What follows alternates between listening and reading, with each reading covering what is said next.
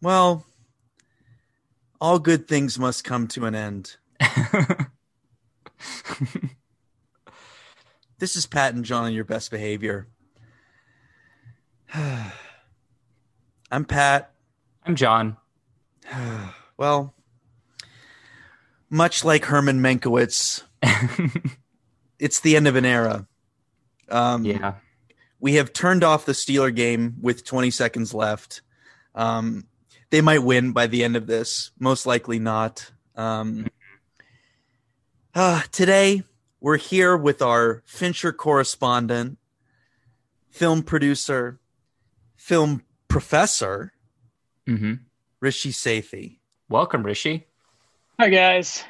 Yeah, you really brought me in here right on the tail end of the Steelers. Uh, Yeah, just just like so? just like the the the towering career and personality of uh, Charles Kane must Oh, wow. come to a tragic end. The perfect season of the Pittsburgh Steelers, which is a football team that two out of three of the people on this podcast are ardent supporters of, um, has also come to uh, a, a tragic end at the hand of the Washington football team, which Pat refuses to use that that name. He, he prefers to, you know, call them by their by their their old name because, to quote Pat, I don't get what the big deal is personally.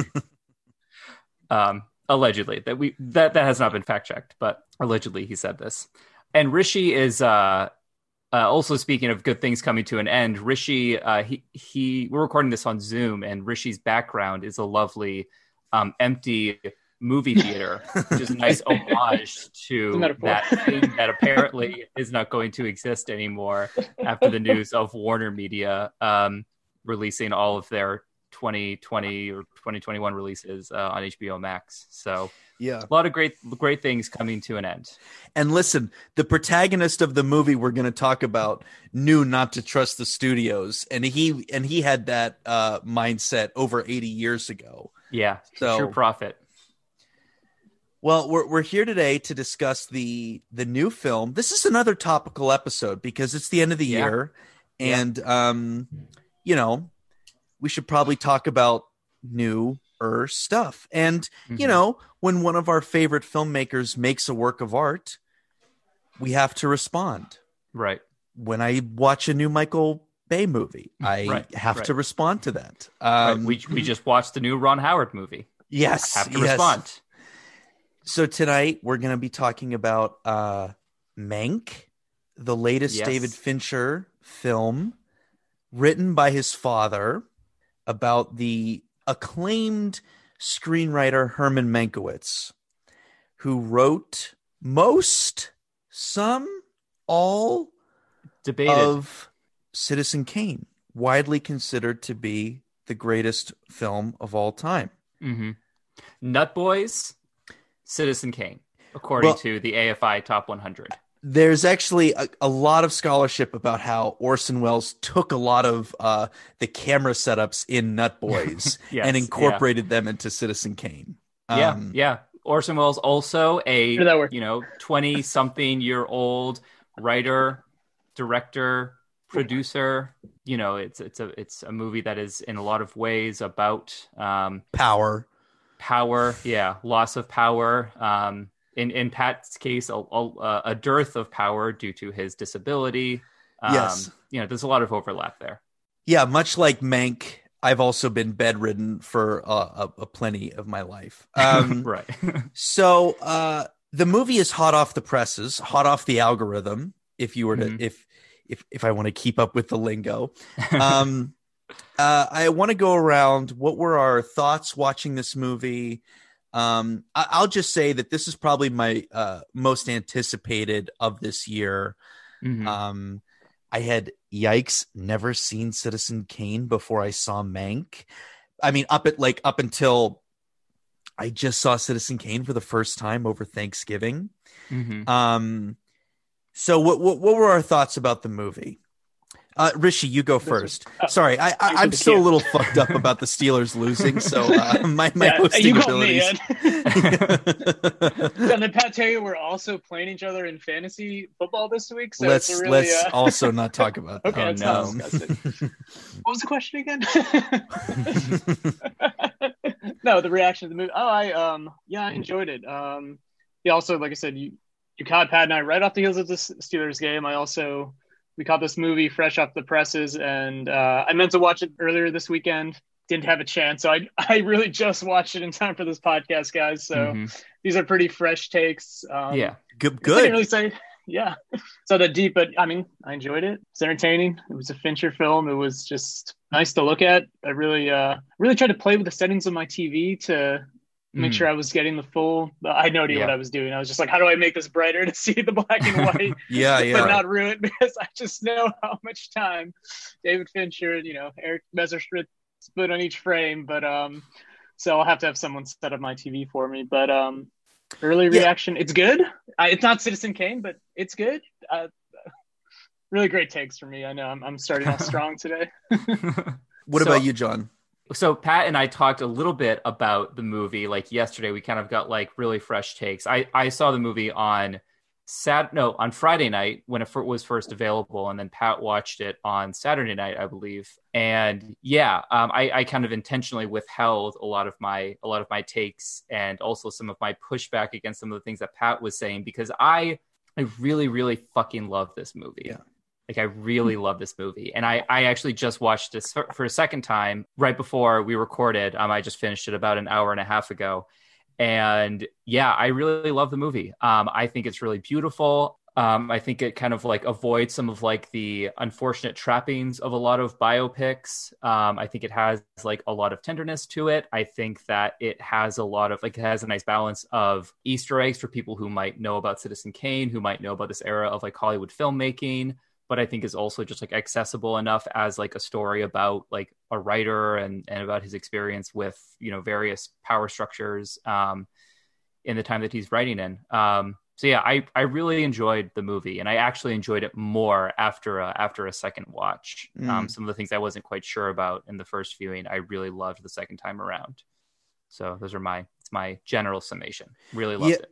Yeah, I I agree. I, I watched it a second time yesterday, and then I kind of did a third watch where I just did some of my favorite scenes. Mm-hmm. and there's a lot of like love in this movie and you can tell Mhm. like there's an the added layer of uh David Fincher directing something that you know he kind of pushed his father to write about I mean his father Right. was a journalist and um there are a lot of tender qualities in this film that I've never seen from him before Mm-hmm. and I think John and I spoke about uh, specifically. We spoke. Well, we can kind of get into this right now, but we spoke about the the Mank and Amanda Seyfried movie scenes, like the uh, Marion Davies scenes. And I said the first time I watched it, I said they seemed really out of left field, and they seemed really overly sentimental and Mhm. like a little too gushy and gooey. On my second watch, they played a lot better. They played a lot better. And maybe it's because I wasn't looking around so much. Like I, I knew I was locked in. I knew what was going to happen. yeah. Um, but you kind of knew what the scenes were heading toward. Yeah, but I, I think like much like Social Network, the pace of this movie is really great. Mm-hmm. and I implore people to watch it a second time because this movie has a crazy rhythm. The flashbacks work way better the more I think about them. Um, so I, I should I should say that the movie oscillates between Mankiewicz, uh, bedridden in the middle of nowhere in California, writing Citizen Kane, and Mhm. his kind of uh, like a romp through 1930s Hollywood, how he's navigating the studio system, the major players of the day, and this absolutely fucking amazing B plot of the of a, a huge election in California yeah. between Upton Sinclair and Jim Merriman. Is that that his name? Merriman? Something Yeah, like something that. like that. Um So yeah, I I was totally floored the second time I watched it. Um, it, it doesn't feel like a lot of movies have been made about old Hollywood, Mm-hmm. and they scratch the surface, but they actually don't pop off. Like the dialogue doesn't pop off. And I was watching. His, have you guys seen His Girl Friday? No, I haven't. I like need it- to, but I haven't. It's like a it's like a Howard Hawks very like bop bop bop bop bop like ping Mhm. pong dialogue. a screwball comedy, right? total total screwball comedy. And um Mank has that that like you know I watched that Ryan I watched like 10 minutes of that Ryan Murphy Hollywood thing. Oh yeah, It's just like total cosplay, like old Hollywood cosplay. Whereas Yeah. like I feel like Mank is like Mank and, and Hail Caesar to a certain extent is like this is what like we're this is what it is. And it's kind of interesting, like in terms of talking about like old Hollywood and talking about like it being like an homage to old Hollywood. It's really interesting that this movie is coming out like a year after like a, a really big like Hollywood event film by like a prestige director. Um, Mm. one, obviously just Once Upon a Time in Hollywood. Like Yeah. it feels like there's a similar sort of world that's being created there, and it's similar. I don't know. It's like we're getting insight into an aspect of a filmmaker that we haven't really seen before. Because Mm. like once upon a time in hollywood really does feel like a lot more tender and filled with a lot more love than a lot of quentin tarantino's movies do. Like we feel like all of his movies are like you know it's such a cliche but like a love letter to film or a love letter to a certain type of film. Whereas like you feel like once upon a time in hollywood has a lot of love for the characters themselves and like the world that is being captured. And mank doesn't quite have that because like it still is filled with like david fincher's more you know his just cynical worldview and his darker sort of focus and his like feelings about human nature. And the time that he's talking about is obviously a very fraught time in like the history of film and like the political framework. Um but you still do get like a lot of tenderness um and there are just some really tender scenes that i think are are i've i've not seen every single david fincher film and i haven't seen even like some major ones like zodiac um but i know like are not what we necessarily go to uh david fincher for. So i was just really struck by the fact that you kind of have like these two pieces just kind of right one right after another. Well, let's let's talk about a scene that like I, I love the pit there. So there's a scene in this movie where a movie. So th- there's all these like group of very famous Hollywood writers. Uh, Mank, Gary Oldman is one of the is like in this kind of clique working for Paramount, and mm-hmm. you you're introduced to Mank in the 1930s by showing him as a like degenerate gambler, like he's Mhm. betting five thousand dollars on a coin flip, and you go into the head of the studio's office because he thinks that they're gonna pitch him. They're gonna pitch him something that they've been working on, and it's this lovely scene where each of the writers passes this made up, this like incredible game of telephone yeah to each other. And I was like, wow, this is in a David Fincher film. Like Right. it, it's funny. It's like it is cynical in a way, but it's more of a goof. It's played for goofs. Yeah Like Zucker, like Rishi's on the social networks episode, like Zuckerberg's humor is always played to cut and damage, which Mank's is later, which we will get to. Mhm. But this scene is just like so beautiful and playful. And um I, I like watched it six times. I literally could not get enough Yeah. of it. It was like an improv. They're just like, yes, uh, like you know, start a sentence. The next Yeah, one, yeah, just yeah. made it up, and then when they, you know, go to the surprise Yeah. the new guy on the spot. Yeah, it's, it's funny. Well, and and that playfulness is definitely like you, you can see that throughout the film. And if like anyone who like hasn't seen the film or doesn't hasn't didn't plan on watching the film, like if you just watch the trailer, like the trailer is number one, like really incredible. It's a really incredible trailer. It's really well done, and it does a really nice job of like capturing an element of the movie because the trailer is funny. There's like a frenetic energy to it, and that is definitely an element of the film, and there is that playfulness to it but there is also this whole other like really quiet aspect to the film. The, the movie was much quieter than I was expecting it Mm. uh, to be. Um, and the pacing of it was just much there. It does go back and forth, but like the scenes where we're on the ranch, like obviously those are super quiet and low energy. So yeah, but like that playfulness definitely comes through. And like the scene that Pat is talking about is definitely like it, it's yeah, it like emblemizes that whole thing. Because and I think it just captures like some element of like what it was probably like to work in the studio system at the Yeah. time, like when all of these movies were being made, when there was like so much excitement about like film sort of becoming like the big new thing, and just like you, everyone like you could make anything at that point because nothing mm-hmm. else had been made at that point, and there were like all of these you know really great writers who were coming in who were much smarter than the movies that they were coming in to work on and them trying to like push the boundaries but also trying to like stay within those boundaries. And there's like a self-awareness of the fact that they're also just like kind of churning out like complete garbage um as well. Like you got that sense during that that that scene where they're imp- where they're improvising the storyline. So i just thought like that it captured like you know that aspect of of what it was like to work in the studio system at that point really well. All of the creatives in this movie are the heroes. And all of the executives are like clueless right. out of touch you know air quotes the villains. Yeah. And you can definitely see like okay like this is kind of like fincher is like very much having fun here because like famously like i read a like a, a new york times article where he was talking about like getting notes from the studio about zodiac and he's saying like oh these fucking people they don't know what the fuck they're talking about. And like right. that that scene in the like the the pitch scene is basically like the crit they are so cool that they can come up with this and the studio exec would be like yeah okay like okay cool. Like Yeah. doesn't accept the script but like that's just who they are.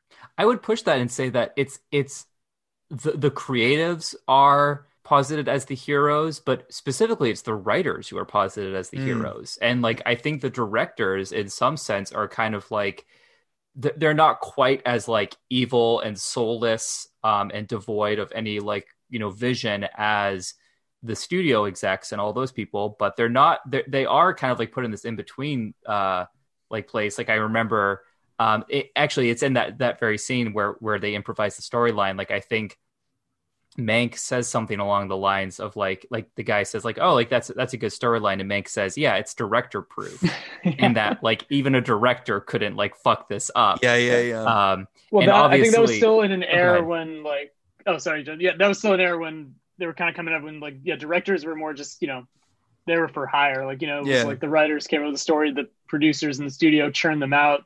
You know, this is kind of pre auteur Right. theory, even you know, being coming out and like before a bunch of the big directors of the 40s and 50s kind of got Right. more power. But I, that was actually what I thought was one of the most interesting things is that um isn't it kind of interesting that to have like Fincher take the side of the writer um, in this film, like um, especially in the whole Orson Welles versus like Mank authorship debate. I mean, he, the movies. I don't know, Pat. Maybe you know more about the backstory that Fincher's dad wrote this, and um, yeah, I just wonder how much that played into. it. It was just kind of interesting to see. Fin- like Orson Welles is a, I, he. The way it's portrayed in Mank is, you know, he clearly takes the side that Mank wrote the right Oh, yeah, the yeah, film, even if in real life it was more debated and they, you know, they co-wrote it and he edited it or down, obviously, or whatever. But yeah, that's it's interesting. Right. Fincher is like an auteur director, um, is taking the side of the writer. I don't, I don't know really quite know what to make of that. But you guys watched it a couple times, so what do you think? Well, yeah, that is interesting because yeah, because like it is the movie is like a collaboration like between like father and son, like kind of like a posthumous collaboration, but also Yeah. like obviously when Jack Fincher was still alive. So you do get the sense that there is like a sort of like I don't know on Jack Fincher's end, like as as a as a writer, as a journalist, like you do get the sense that he's kind of like he obviously has his own stake on like who's more important in the filmmaking process. Um, and all of the writers like make like he used to be uh he used to be a journalist Mankiewicz Mhm. used to be a drama critic Right. like in fact all of those guys in the pitching room they all their background is like like the new yorker uh new york Right. times like they Okay, all that's how they got started um right, and they all wrote plays as well, and like yes, when yes when um when Welles, Mank, yeah. when, Ma- Yeah. when Mankiewicz was like connected with Orson Welles and RKO Pictures, like he was like working on radio plays and stuff like that. So um yeah, like they're all like and again, like they're a lot better than the stuff that they're they tend to be tapped to write and work Mm. on. but it was kind of thought as like a gold rush like yeah. you as long as you just get to hollywood and you can string they talk about just like string a sentence together Right. you're gonna fucking like be a millionaire Right. um what did you guys think about the dialogue in this movie I Well, thought it um, was. well, I don't oh, know, go it- ahead, go ahead, Rishi. Yeah, no, I was just gonna say something Pat said earlier. I mean, this movie, um, it did remind me a little bit of Hail Caesar, and also the Coen Brothers film, um, Mm. you know, Barton Fink, just another movie about a writer. Um, and so the dialogue similar, you know, just like Johnny said in the trailer, it kind of captures a lot of the tone of the of the movie as far as that certain element of like old Hollywood type of repartee and dialogue and the slang and everything. Um, so I mean, I thought they played that up like you know really well, and it was fun and witty. John, what were you gonna say? No, I, I pretty much agree. Yeah. I mean, I liked that it was in a lot of ways like an homage to like that Yeah. very quick, punchy sort of like, you know, oh, it's not quite screwball, but like there's like that overlap between like, you know, movies like um His Girl Friday or Some Like It Hot or The Apartment or whatever. Like Yeah. it's just it's very quick, it's very punchy and very stylistic. And I think it lives in those moments very well, but it also does feel very modern. Like there are just there are obviously some moments where you're reminded of the fact that yeah, this is a movie that is obviously coming out in the year 2020. Like it's not totally trying to like be a throwback to that entire time frame. And that you know, like that's captured in like the well, I'm sure we'll talk about this, but like the cinematography of it. Like it is black and white, but it's also like it's widescreen, which obviously that wouldn't have happened. Like that wasn't a thing back then. And like it doesn't The totally- artificial cigarette burns in the frame. yeah, Yeah. right. Yeah. Um, so yeah, I don't know. I, I like I really liked that aspect of it. I, I thought the dialogue was just, yeah, it was, it was fun, but it didn't feel like cheap or it didn't feel like it was, you know, like a, a poor man's understanding of like that world. Like you got the sense that like everyone involved really like did their homework. Yeah. How did you feel about the dialogue, Pat? I mean, I it's it, it's it was just refreshing, I think. It was just memorable. Like it's it's definitely going to be one of those screenplays for me where I remember the lines, which I feel like is increasingly rare. And Yeah. it's tough because screenplays now are so many of them are just blueprints. Yeah. So many of them are just blueprints for the director and then the director takes those those instructions from the screenplay and goes, but um Which, which Mankiewicz actually talks about in the movie. as well. yeah, yeah. taps into that because because at Yeah. some point like the his editor is like yeah you've like made a really great screenplay and then he's kind of like yep well now it's Oscar, it's uh, Orson Welles you know to do with what he pleases essentially Yeah, and it's obviously like the dialogue is theatrical. Like every like Mank disarms people and there's just like a very funny scenes where um he's like talking to like when he meets Amanda Seyfried and he's talking to like Louis B. Mayer and William Randolph Hearst. That whole conversation is like that's not root that's like not really rooted in realism but Right. like it's played to such dramatic effect that you learn so much about the characters and their headspaces and all of that Yeah. stuff so yeah typically it's really hard to find that balance between like yeah you want you want you want it to be lived in but you also it is a movie you know what i mean you want it to zing you want it to zag so yeah, i gotta snaps for the snaps for the dialogue Well, and I and I think it it captures like because in a lot of ways, like the movie has to be an homage to like its source material, which or not source material, but its subject, which is obviously Mank, but is Citizen Kane, and that's a big part of what Citizen Kane is. Like Mhm. it's it is a movie that is very ordinary in a lot of aspects, but it also takes like a very ordinary subject and plays it up to this in this very theatrical sort of like Shakespearean tragic hero kind of way. Um, which you know, and it, I think it it's fitting that we're this is the second time that we've had Rishi on the podcast, and the last time we did that was with the Social Network, which which also kind of does it does a similar sort of thing. Um, you know, in terms of like taking the ordinary and like really playing it up and giving it like this grand theatrical sort of vibe to it. both movies are about hubris to a to a to a different Yeah. extent. and about Yeah. the creative process and control to a certain extent. Yeah. Yeah, you guys only call me for uh, Fincher movies, apparently.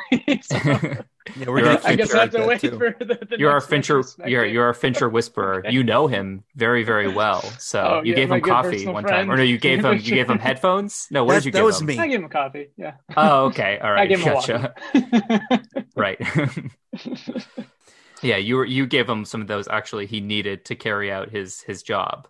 Although I don't know, I would imagine David Fincher probably doesn't do very well without his coffee. So maybe Pat No, was doing the, great, the does greater anybody? service.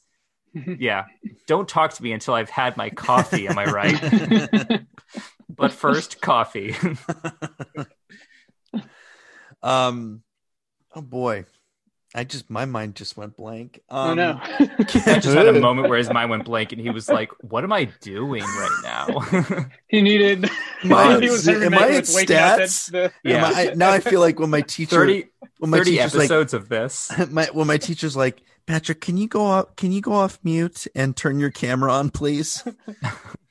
and I, I'm I'm in the corner doing yoga, like talking to Right. myself, like, um, what what what were some of your other favorite scenes? Um, there's actually a like a, god damn, it's just a fun movie. so like you said, fire. the dialogue, Mank, Gary Oldman's lines. I mean, he gets great lines. He plays them magnificently. I mean, I like when he when he woke up, um, you know, at Marion's uh, film set the first time, and he's just like, you know, wanders in, starts talking to the head of MGM and like famous producer Irving Thalberg, but it's just like, where am I? Like, you know, that was great. Yeah. I mean, the final dinner scene where he throws up the wine yeah, that's um, great. Is a pretty yeah, you know, like to build up, like you know, like basically this movie is pretty is structured pretty simply. Like Pat said, it takes, but it would without the flashbacks, it would just be like a bottle episode of a movie where he's writing at a ranch, kind of like Barton Fink, where he's just like writing, um, and that one really goes like into his head. And but this one, you know, we get to kind of go further with the flashbacks, um, but with that kind of episodic nature, just like which I guess is kind of like Citizen Kane as well. It's you know episodic snippets of a man's life. right. In this case, right. it's like episodic snippets of this sort of era in Hollywood and Mank's journey through it. So there's so many. Like remember the election night scene. Mm. Yeah. Um, you know, yeah, the political. I mean, re- watching Citizen Kane like before this, and then watching this movie and the sort of political stuff and the you know studio creative stuff. You know, just as like I did. You know, Citizen Kane came out 80 years ago, and I don't know if any has anything about politics or media or you know yeah. business and uh Well, we should defer really to- It, to John for anything like political. yeah, Uh, it yeah, doesn't I've seem got- like it though. I mean, the, the I could I could talk the- about that. I could talk about that like for an entire episode in of itself. Um, yeah, that entire aspect of it really hit me. Um, like both because like I think the obvious thing is that most people will look at this, look at the you know, for those who haven't seen the movie or aren't familiar with it, like the political dynamic there is that politics, um, yeah. it it takes place during um, the uh, 1934 gubernatorial election between um, it's F, I looked it up Fra- Frank Frank Merriam, um, who is the GOP nominee, and Upton Sinclair, who um, wrote The Jungle, which was like a hugely influential work because it like shed light on various like uh, injustices, like in the Chicago meatpacking, right? yeah chicago meatpacking industry and also other things like that shed uh, like light on like corruption and injustices in like the oil industry. And yeah so like it's about that election. And so much of the movie is just about like pitting the you know business interests against like the you know these socialist impulses and obviously like Upton Sinclair is like um kind of like derided for being a socialist and threatening to upend like every aspect of like American you know principles and stuff like that and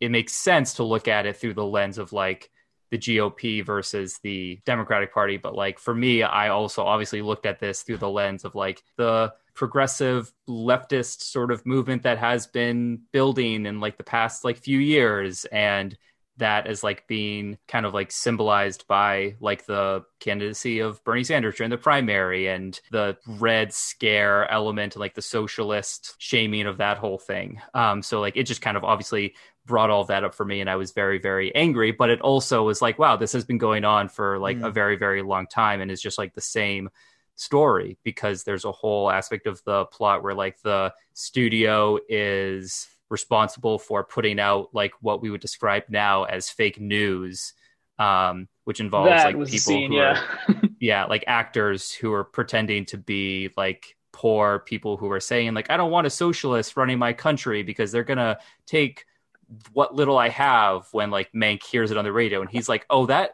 woman like she has like five houses and like has like a million acres and ranch property like her way of life is not being threatened but she's like posing as like a common person so yeah, it was just like really, it was interesting to kind of like tap into that aspect of, you know, that culture and also like the role that studio execs played in that because they were also like in the pockets of, you know, various special interest groups, Mm. um, like William Randolph Hearst and, and other people.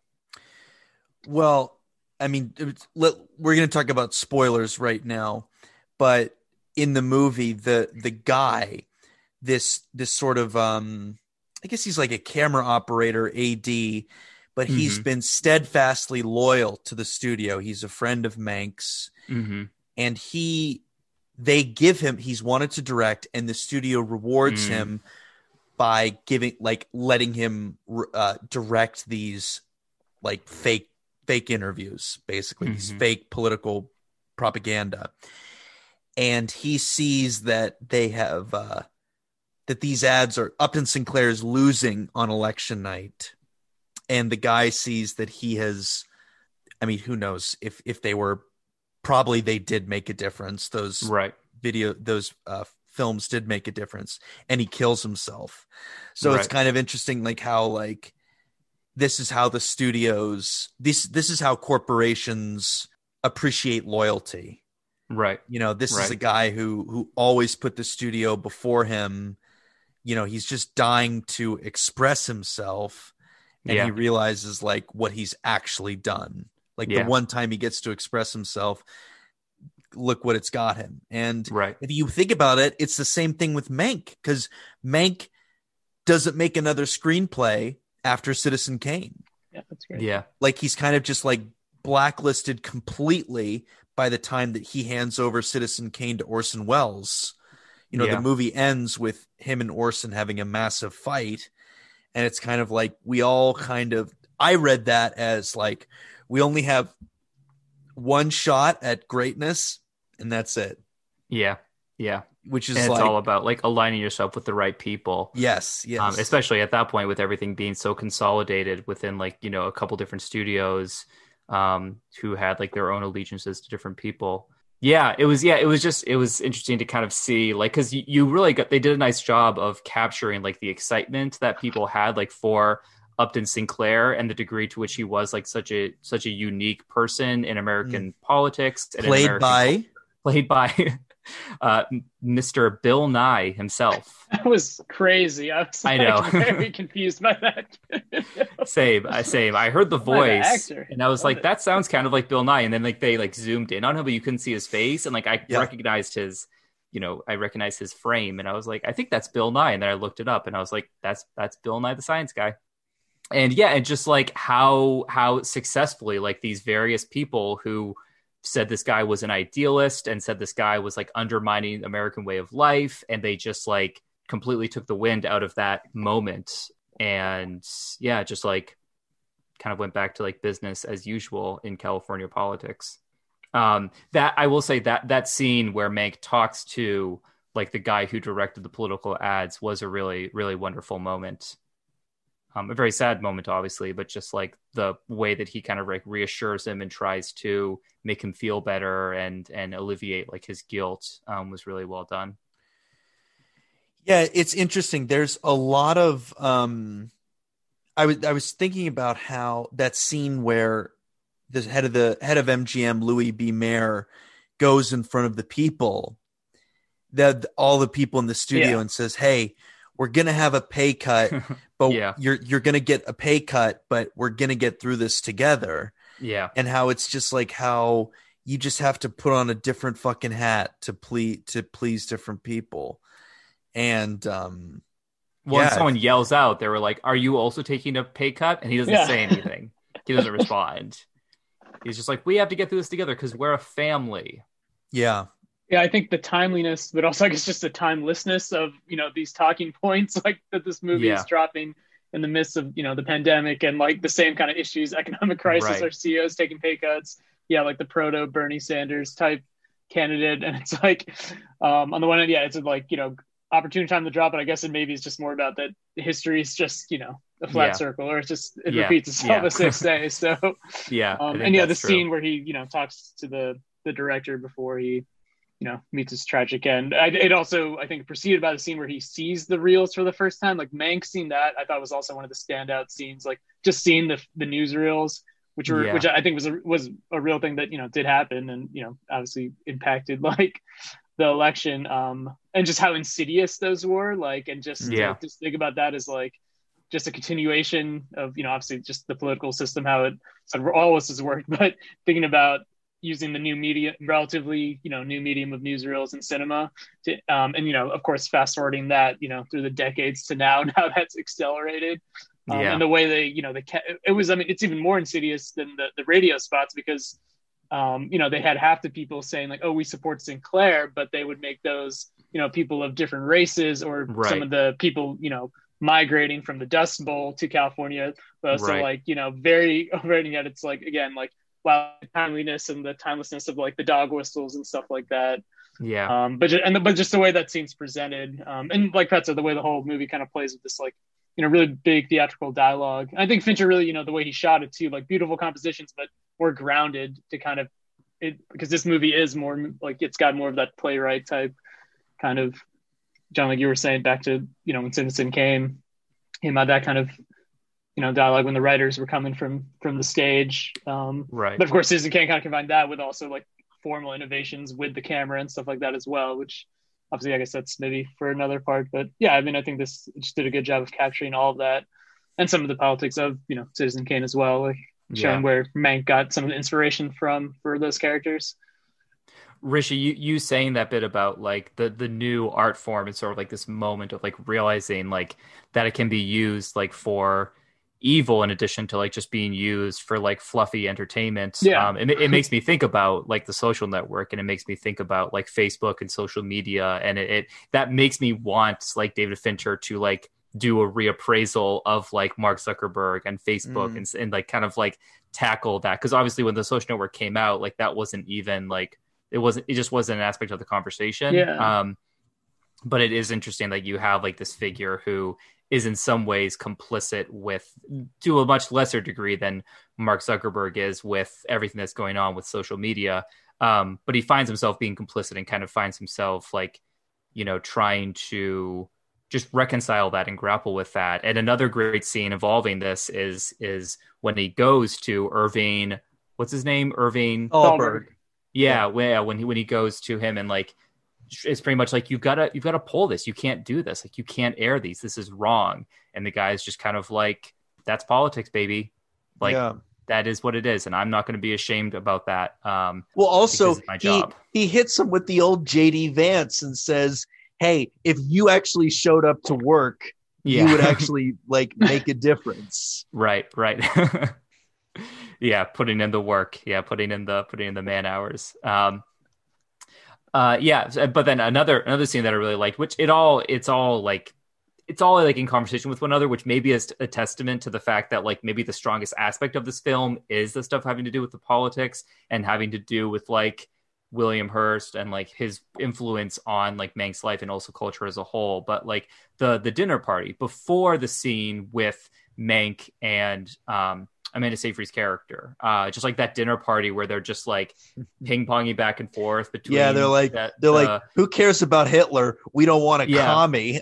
we don't want a Right. socialist." Yeah, yeah, yeah. Um, you just got you got that sense of like being at one of those like dinner parties where like it's there's a lot of people, but it also feels very small because like there's no private conversation happening. It's always like, hey, tell us about your trip overseas. Like, what did you see? And it's like there are like 35 people in the room, yeah. but there's just like one person talking and one person sort of like holding court at any given time. Uh, and the scene is just very well blocked and it's just very well orchestrated. And I love the guy like on the piano, just like playing, uh, playing Yeah. along to like, like just doing bits with the piano. Um, that's like, that's goals right there. I want to be was- that at every party. I was thinking you see a lot of um like the Citizen Kane, um, like Charlie Kane, Marion Davis stuff where yeah, would be like, "Oh, you like you're no fun anymore" in Citizen Kane. You see a lot of that in um, William Randolph Hearst, Amanda Seyfried. That that dynamic that that was like, okay, this is where he's getting that dynamic in Yeah. Citizen Kane from, where Yeah, she's like, sure. they're talking about the actor that's very handsome And Yeah. and William Randolph Hearst is like, oh, I don't know if we should talk about that. Like, what's the point of talking about that stuff? Like that Yeah. little that like this guy has everything, but he's still very insecure and he's you know, he's not all there with women. Um Right, right. Pat, I can only imagine like how with how mad you were that JD Vance was able to land Usha. How mad were you that Oh. William Randolph Ran- William Randolph Hearst could land um, Marion Davis?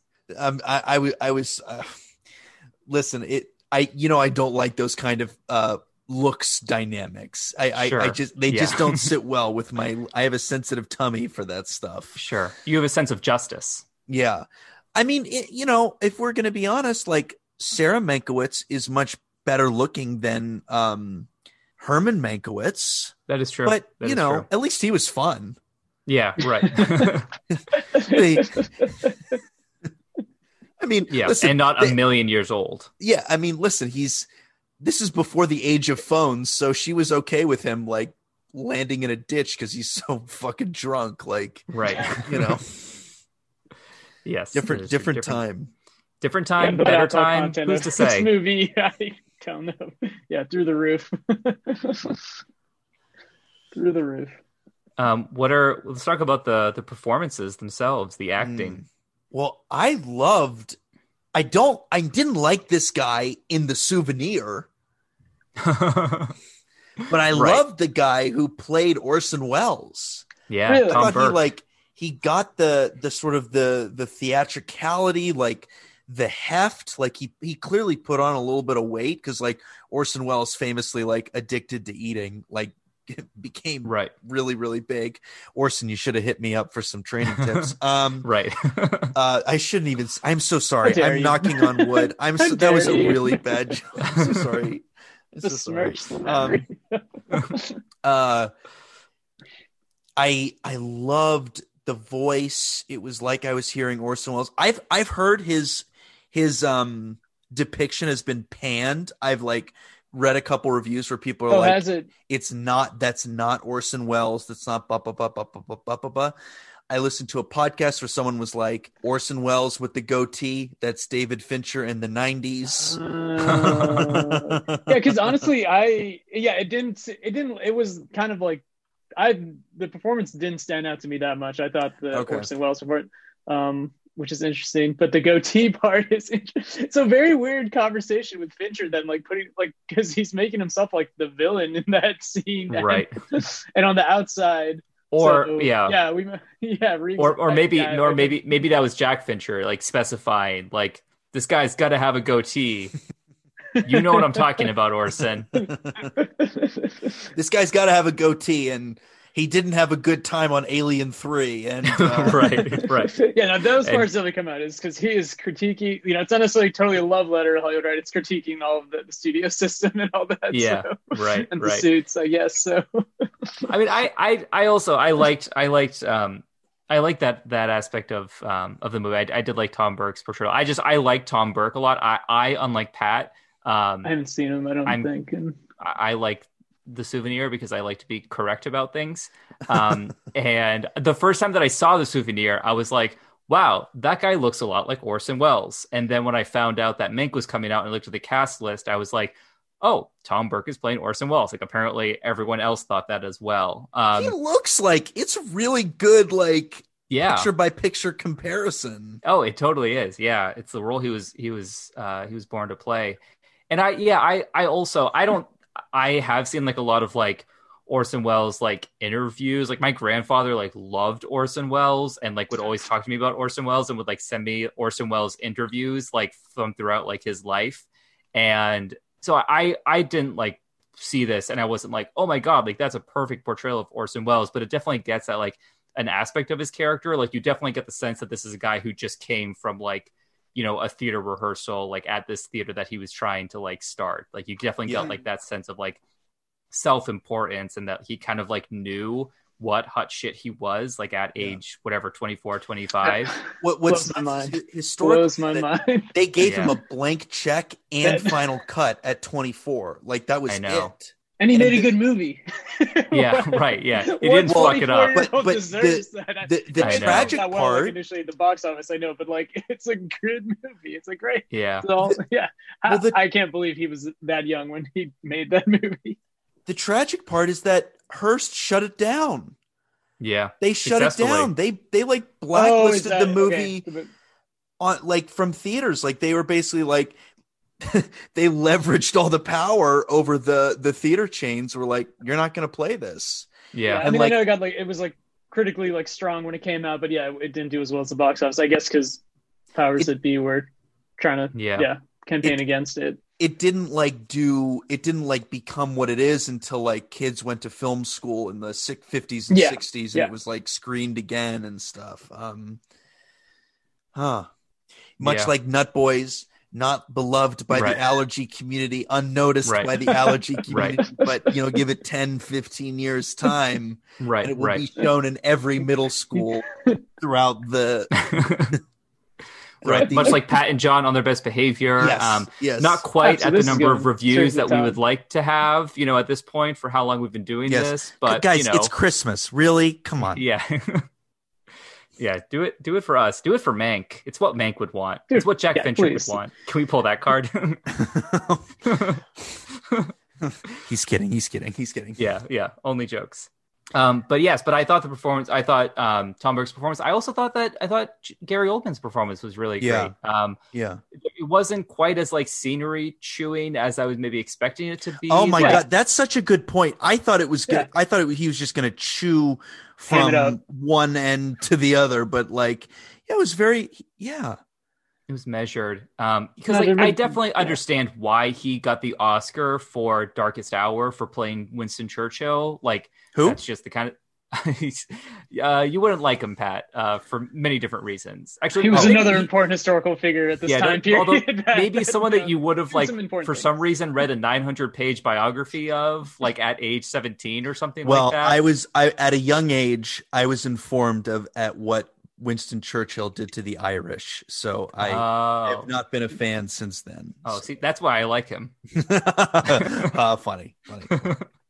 Um but i i was kind of expecting like maybe a little bit more of that like just that like him leaning into it to the degree that he does in darkest hour. But no but i i thought it was like a good balance of like making it very clear like who this person is. Like obviously mank is a drunk. Mank is like super like gregarious and hams it up at parties and like does have that identity as like a court jester um and like a loose cannon but you do also have those more quiet moments like at the ranch and that his dynamic with amanda seyfried is like really Mm. wonderful And Lily his Collins too. I mean, and lily collins yeah and and his wife um and and poor poor sarah poor Sarah. um oh my god, Jesus. that moment when she when she like is like leaving is this a spoiler kind of but because it is a really great moment when she's leaving like after she's kind of like already torn him a new asshole and she like stops and turns around and is like oh and one more thing no one is ever allowed to call me poor sarah ever again. Uh it's just really really wonderful. But yeah but so gary oldman is great. And i think like the big story of the movie even though like i wish she were in the movie even more is amanda seyfried. My Oh, god. yeah. I'm so I'm just so glad because like I I think people have come around to the fact that like she is good and she isn't just Karen from Mean Girls. Um, but she hasn't she just hasn't really been in like the kind of movie that allows her to have that sort of like John, we have talked about a lot of Amanda Seyfried movies. that's true. We I have think talked about anyone quite else. a few Amanda Seyfried movies. yeah. Jennifer's Body, Yep. Mamma, Mamma Mia. Mia. Mamma and Mia, here we go again. Yes, and now uh Mank. Um, Yeah. Well, I think so. This this is really just an Amanda Seyfried fa- fan podcast. Um, Amanda, you're more than welcome to come on the podcast. Um, if not, write a review. Yeah, yeah, at the very least. Um, we'll we'll see if we can. You know, we've got a lot of plans. You know, between now and the new year, but we can maybe we can maybe slot you in. Uh, could bump someone else. But yeah, no, she's she's she's really wonderful in this. It's like the fact that her hair is the most like brilliant and colorful thing in the movie Yeah, is like and every outfit she wears like shines like Yeah. you enter Yeah, the movie white, and she's yeah. literally on the pe- like she's on like the the burning thing she's like on a pedestal and Yeah. like at the last fight when she wears that like marching band outfit like yeah it's Yeah. like she's, calm down, Pat. Calm down. sorry sorry Get off the table, will you? Um, Sorry. No, that that the scene but where, i where- also like lily collins because she's from england yeah, she, she's is she on the Crown? Is she one of the people? Is she on the Crown? It sounds. I feel like there are a name seven I've heard. people listening to this podcast right now who just crashed their cars who Yeah. just crashed their yeah, cars sorry. She has a name that sounds like she should be on the Crown. Um, yeah, yeah, yeah, yeah, yeah. Well, yeah. A uh, pedigree. I don't know. Yeah. yeah, but but to go back to Amanda Seyfried for just a second, one of my favorite shots in the movie is when, um, uh, is it is it Marion Davies or Davis? Dave Davis. I thought it was Davies. Oh, Davies, Mar- Marion Davies. When she um when she pulls up to the ranch like to read the script and like well you don't know that it's her in the car and then like the door just opens and she just like she just like bends forward and just peeks her head out. It's just like the look that she gives Gary Oldman is really really incredible. It's a really beautiful scene. Mm. Um I mean, no love for uh Louis B. Mayer. I mean, he's so fantastic. Oh, in this yes, movie. yes. Yeah, that, Yeah. yeah. Oh my god! Like, like the one shot where he's like, "I feel it here, yeah. here, and here." yeah yeah uh yeah which is which is what pat says anytime i ask him like how excited he was about how you know well a recording session went yeah. And it's all lower. It's not Yeah. high. It's all Yeah. lower. yes exactly really very much below Please leave that in your reviews of this week's episode, Yeah, everybody. please. um yeah no louis b mayer is really great and then um great. william randolph hearst like uh his i, I don't know Charles who, who the guy Yeah. was. oh yes yes yes um yeah he was really A great shredded well. old guy. Tom Yeah. Minister. I, he's jacked. I've seen. Yeah. I've seen seen beach pictures of him. Is that weird? I'm so sorry. no I assume you've He's seen beach. I, I assume that you've Everybody. seen beach pictures of everyone in every movie you've ever seen. Right, right, right, right, right, right, right. I yeah. assume that's what you do before you rate it on Letterboxd, and I assume Yeah. that it plays a direct role in how high of a rating is, you is give the movie. Where, where are the padding? Where are the beach pictures of Paddington? Where's my guy strutting his True. stuff on the beach? True, but he does spend most of the weird? movie without a shirt on. Goals. So yeah, yeah, exactly. Maybe This that would have movie made the allergy need- community respond more positively to Nut voice. This movie did need Paddington. Just a little bit of Paddington would have been fun. Like Oh, yeah. Paddington, like holding the camera, like being like like being in charge of the camera. Yeah, it's They what could you at least had Leo do. the Lion, right? Like, where was, yeah, I don't Yeah, that yeah, Yeah, Leo great. the Lion, Paddington the Bear. Yeah. Um, Paddington would have very willingly given up half of his salary. In fact, he would have given up all of his salary um, if Louis B. Mayer asked him to. Um, Yeah. he would have been the first one to volunteer at that. Does he staff get meeting. paid in, like, what does he get? Fish, honey? I don't know. marmalade? gets He, marmalade. Gets, he gets paid, he gets paid in Oh, marmalade. He sandwiches. It's marmalade, Yeah. man. You can't buy him with honey. He's not a Rishi has bear. clearly just outed himself as never having seen never Paddington. seen Paddington. I know, despite Sean's best efforts on your. Well, it's okay. Pat hadn't until a couple weeks ago. So Okay, but I changed. All right, I changed. yes, you saw the light. Yes, that is true. You know what Um, I, I do wish? I wish there was just a little bit more Randolph Hearst and Mank stuff yeah, Hmm. Definitely. See that because relationship. that whole that whole Oh. tension, like the movie posits that their entire dynamic is what spawned Citizen Kane, and I kind of just wanted a little bit more. Like Yeah. he does have that lovely moment where he takes him through the house just to kick him out. that was yeah. great. and it's like the like the longest like at like g- goodbye ever but i kind of wish there was just a little bit more with them Yeah. That that's like that's when that's like when I visited Pat um uh, at the beginning of quarantine. And uh when when I I confessed that I had a jar of Skippy um back in my house back in Syracuse. And he took me he took me by the around the shoulder and gave me a little anecdote a little parable and then opened Yeah. the door and then kicked me out. And I've been. I've been back here ever since. Yeah i said let me tell you about the organ grinder and the podcast yeah and his Yeah. monkey podcaster right Who had right. a peanut His- butter sandwich once. yeah his his his monkey podcast producer um No, that is true. I I do feel like there are a couple aspects of the movie where we kind of like have to take people's word for it. Yeah. One of that is like the relationship between Hearst and um and Mank, like this idea that he really like adores him and likes having him around. Um, we don't really see that like evidence as much as I would have wanted wanted us to. And then also just like we there are a couple moments where I think we have the exact like the exact phrase uttered like several times about the movie, um, something along the lines of like, "This is the best thing you've ever written, Mank." Yeah. And I just I just wanted to, I knew why it was the best thing that Mank has ever written because I had just seen Citizen Kane or just rewatched it and read Yeah. a shit ton about it before watching Mank. But and and um Houseman, John Houseman, whatever, Yes. his editor, yeah, he he does kind of talk about like what makes it hard to digest and then what makes it like really good. So I, I don't I don't think it's totally fair to be like it's not accounted for and we do, do totally have to take their word for it. But I just would have liked it to be a little more earned, or maybe just not them use that exact phrase like several times throughout the movie Mm. um, because like it, it it can't be reinforced enough like how how good the screenplay is and how much it obviously changed cinematic history. And you don't want it you don't want it to be like a a YouTube video like you know YouTube video essay Citizen like crunched into Citizen the movie. Kane explained in five minutes. right right exactly. That's what this podcast is for, everybody. yeah precisely. Yeah i mean i would have i wish we were brought in personally but um uh yeah this podcast wasn't wasn't uh being made when this movie was was being produced. Um but yeah i don't know that that was one complaint i had i feel like that could have done uh, been done a little bit more deftly i also felt like there was some element of like and it's hard because writing is obviously such an internal process Yeah. and it's hard to like express that externally but there is some element of just like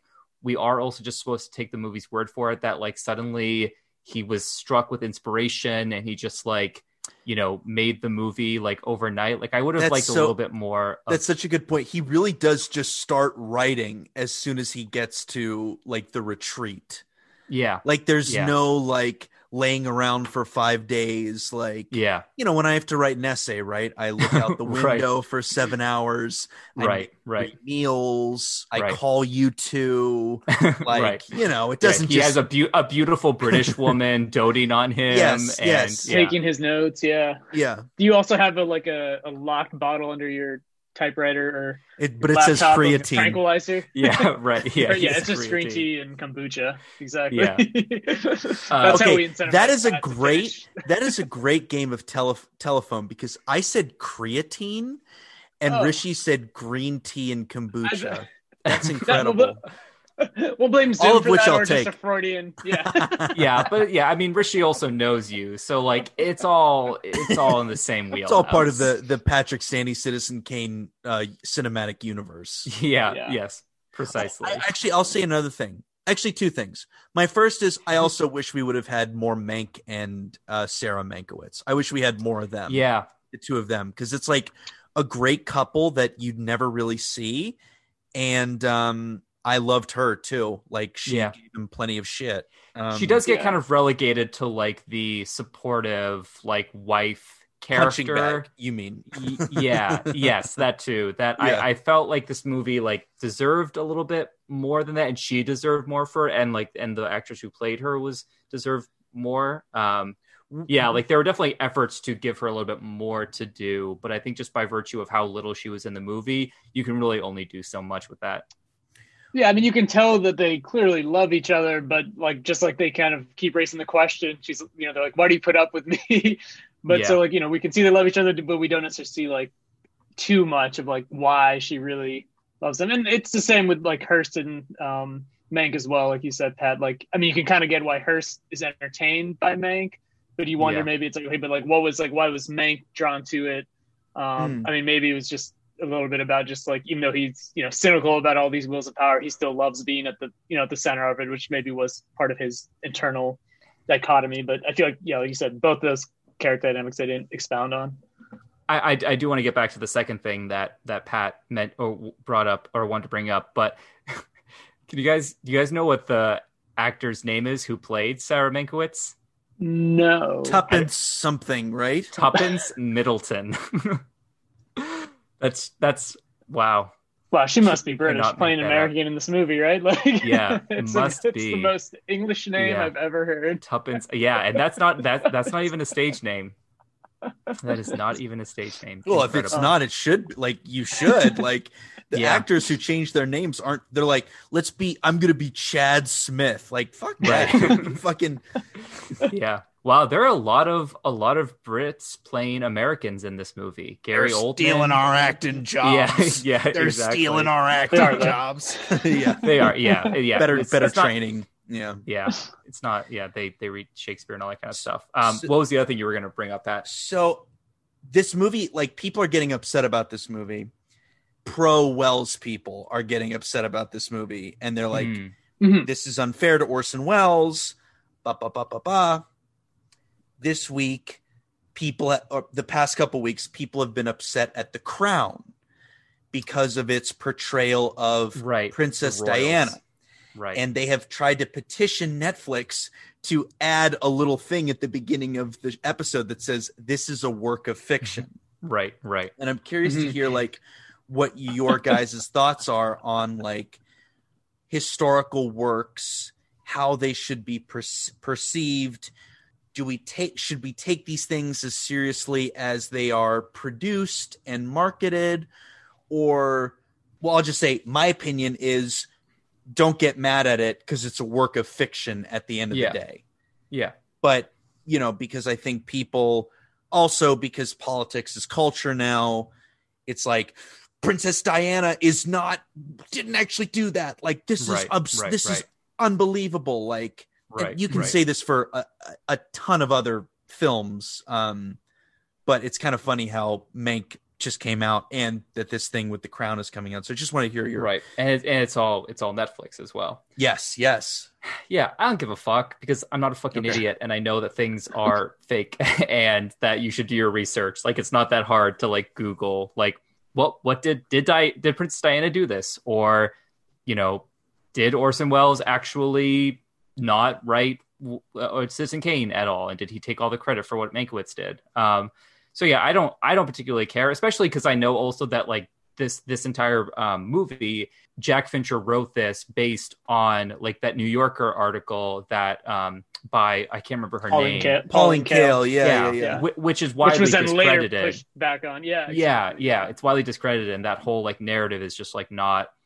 it's not true. Um, but like Jack Fincher was working with this, this particular piece of reporting, and it makes for like a good story and there's some truth to some degree. Like Mankiewicz was like a victim in a lot of ways, like of various aspects of the studio system, which Orson Welles, to some degree, is a symbol of, even though he was also a victim of the studio system or different aspects of the studio system. So Mm. it all serves to like reinforce this narrative and tell this story, even though it's not all like totally true to you know to what actually happened. Um, so yeah, I mean, I'm not I'm not particularly bothered by it. I, I but I understand why people are, especially if you are like an Orson Welles like scholar, or, yeah, or an Orson, yeah, a Welles a Welles head. Um, but yeah, I, I'm not I'm not particularly bothered by it.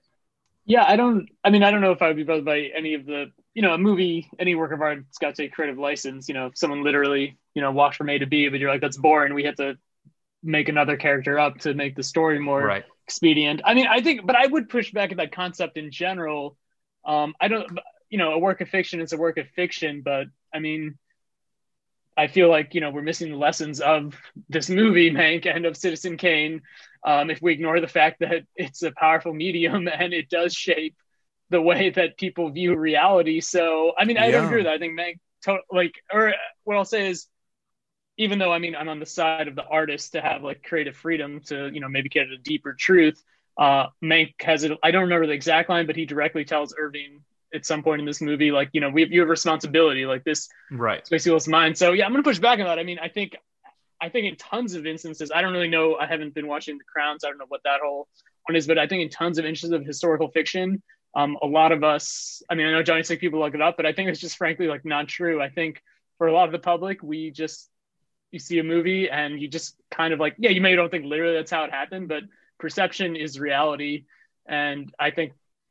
Um, maybe not as much as they did, you know, at the, you know, in the 40s or the 50s because they're not Right. necessarily maybe not necessarily the most dominant medium of this time but um, yeah i think art and media definitely shapes people's perceptions i'm for sure that a lot of people who watch the crown i'm sure who are younger people you know or who don't follow the royals probably think whatever's happening in that show is you know pretty much how it went down and i think that's like it for a lot of things that are based on um not or you know based on nonfiction stuff that's been fictionalized um which you know i think it's okay to make a dramatic movie based on that things but this you know the same time people's uh audiences like views of those events i think are definitely shaped by uh by the media basically. Well, I should say I'm just, I'm saying all of this assuming that like I'm more thinking about like the assuming that the stakes aren't particularly high in the story that and yes as far as Yeah. was it or yeah Like- exactly like like I, I yeah I'm yeah, if it's like a authorship his, of if it's like a movie- historical if it's a historical event that like actually like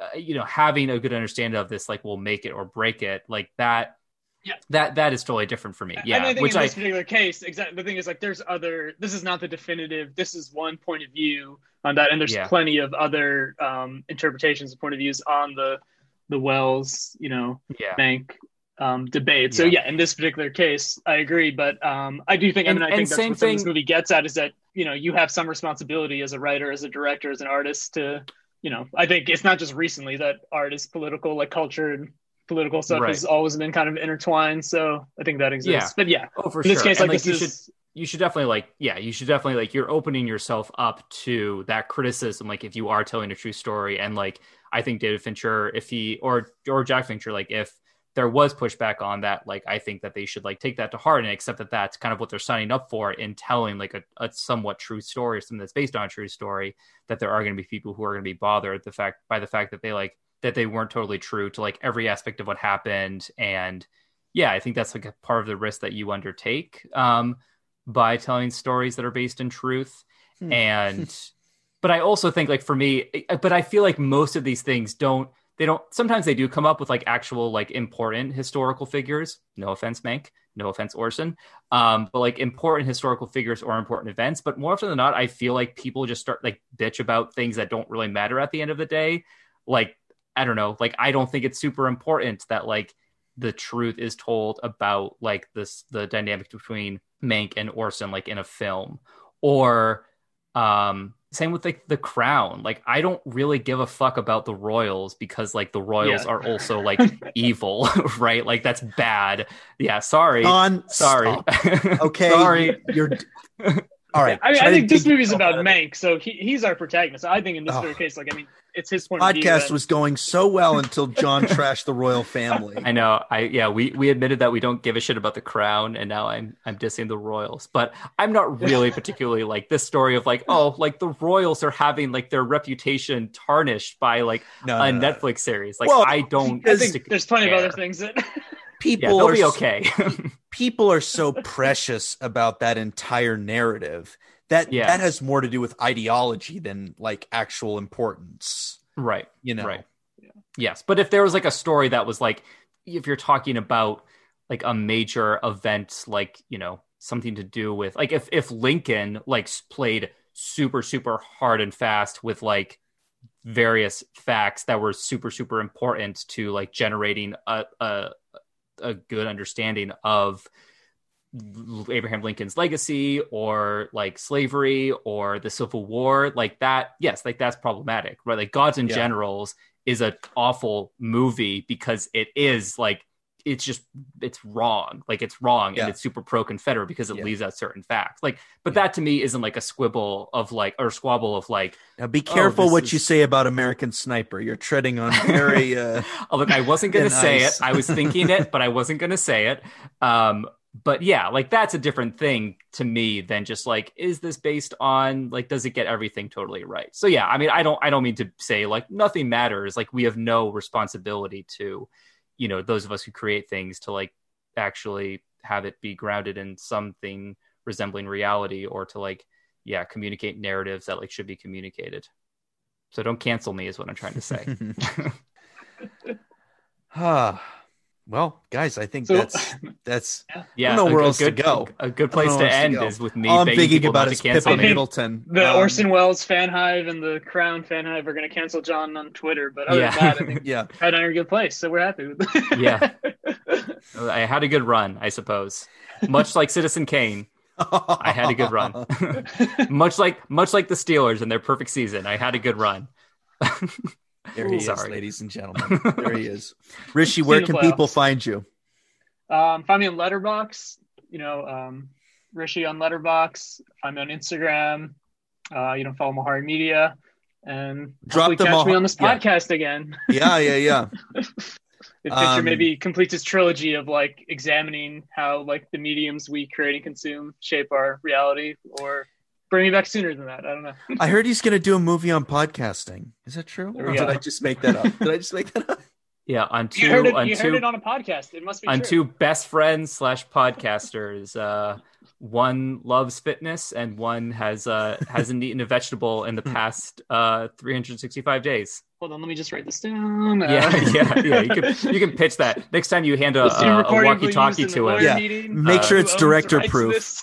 yeah yeah um pat where what should people be looking for or or keeping an eye out for as it pertains to you apart from your thirst traps on instagram Oh, I've been getting a lot of DMs about that. Um, guys, please rate a review for us for Christmas. And if you don't celebrate Christmas, uh, 2020's been a bummer. get out of here um, you can find me at, at PSTANN underscore um, Carnegie Mellon Film Festival podcast. We'll have another uh, interview coming up. Um, oh, am I going to shoot myself in the foot? Started editing a pr- another project, which you will all see in 2022. Um, start the countdown This is good. Start Give yourself countdown. goals, like like Orson and Mank. yeah yeah 90 days make it 60 days or in, in this case it's 60 days make it 60 months yeah. Um, and you can find me uh, at John LeMay on Instagram or at Instagram. Uh, you can find me on Twitter at Yawn LeMay, Y A W N L E M A Y. Uh, and check out my old podcast, Welcome to the Teacher's Lounge. Check out my poetry. Just Google John LeMay poetry. You'll find something. And that's all I got. This podcast sponsored by the Crown. What is what? Is, what are the the family called? The the House Royal of family? Windsor.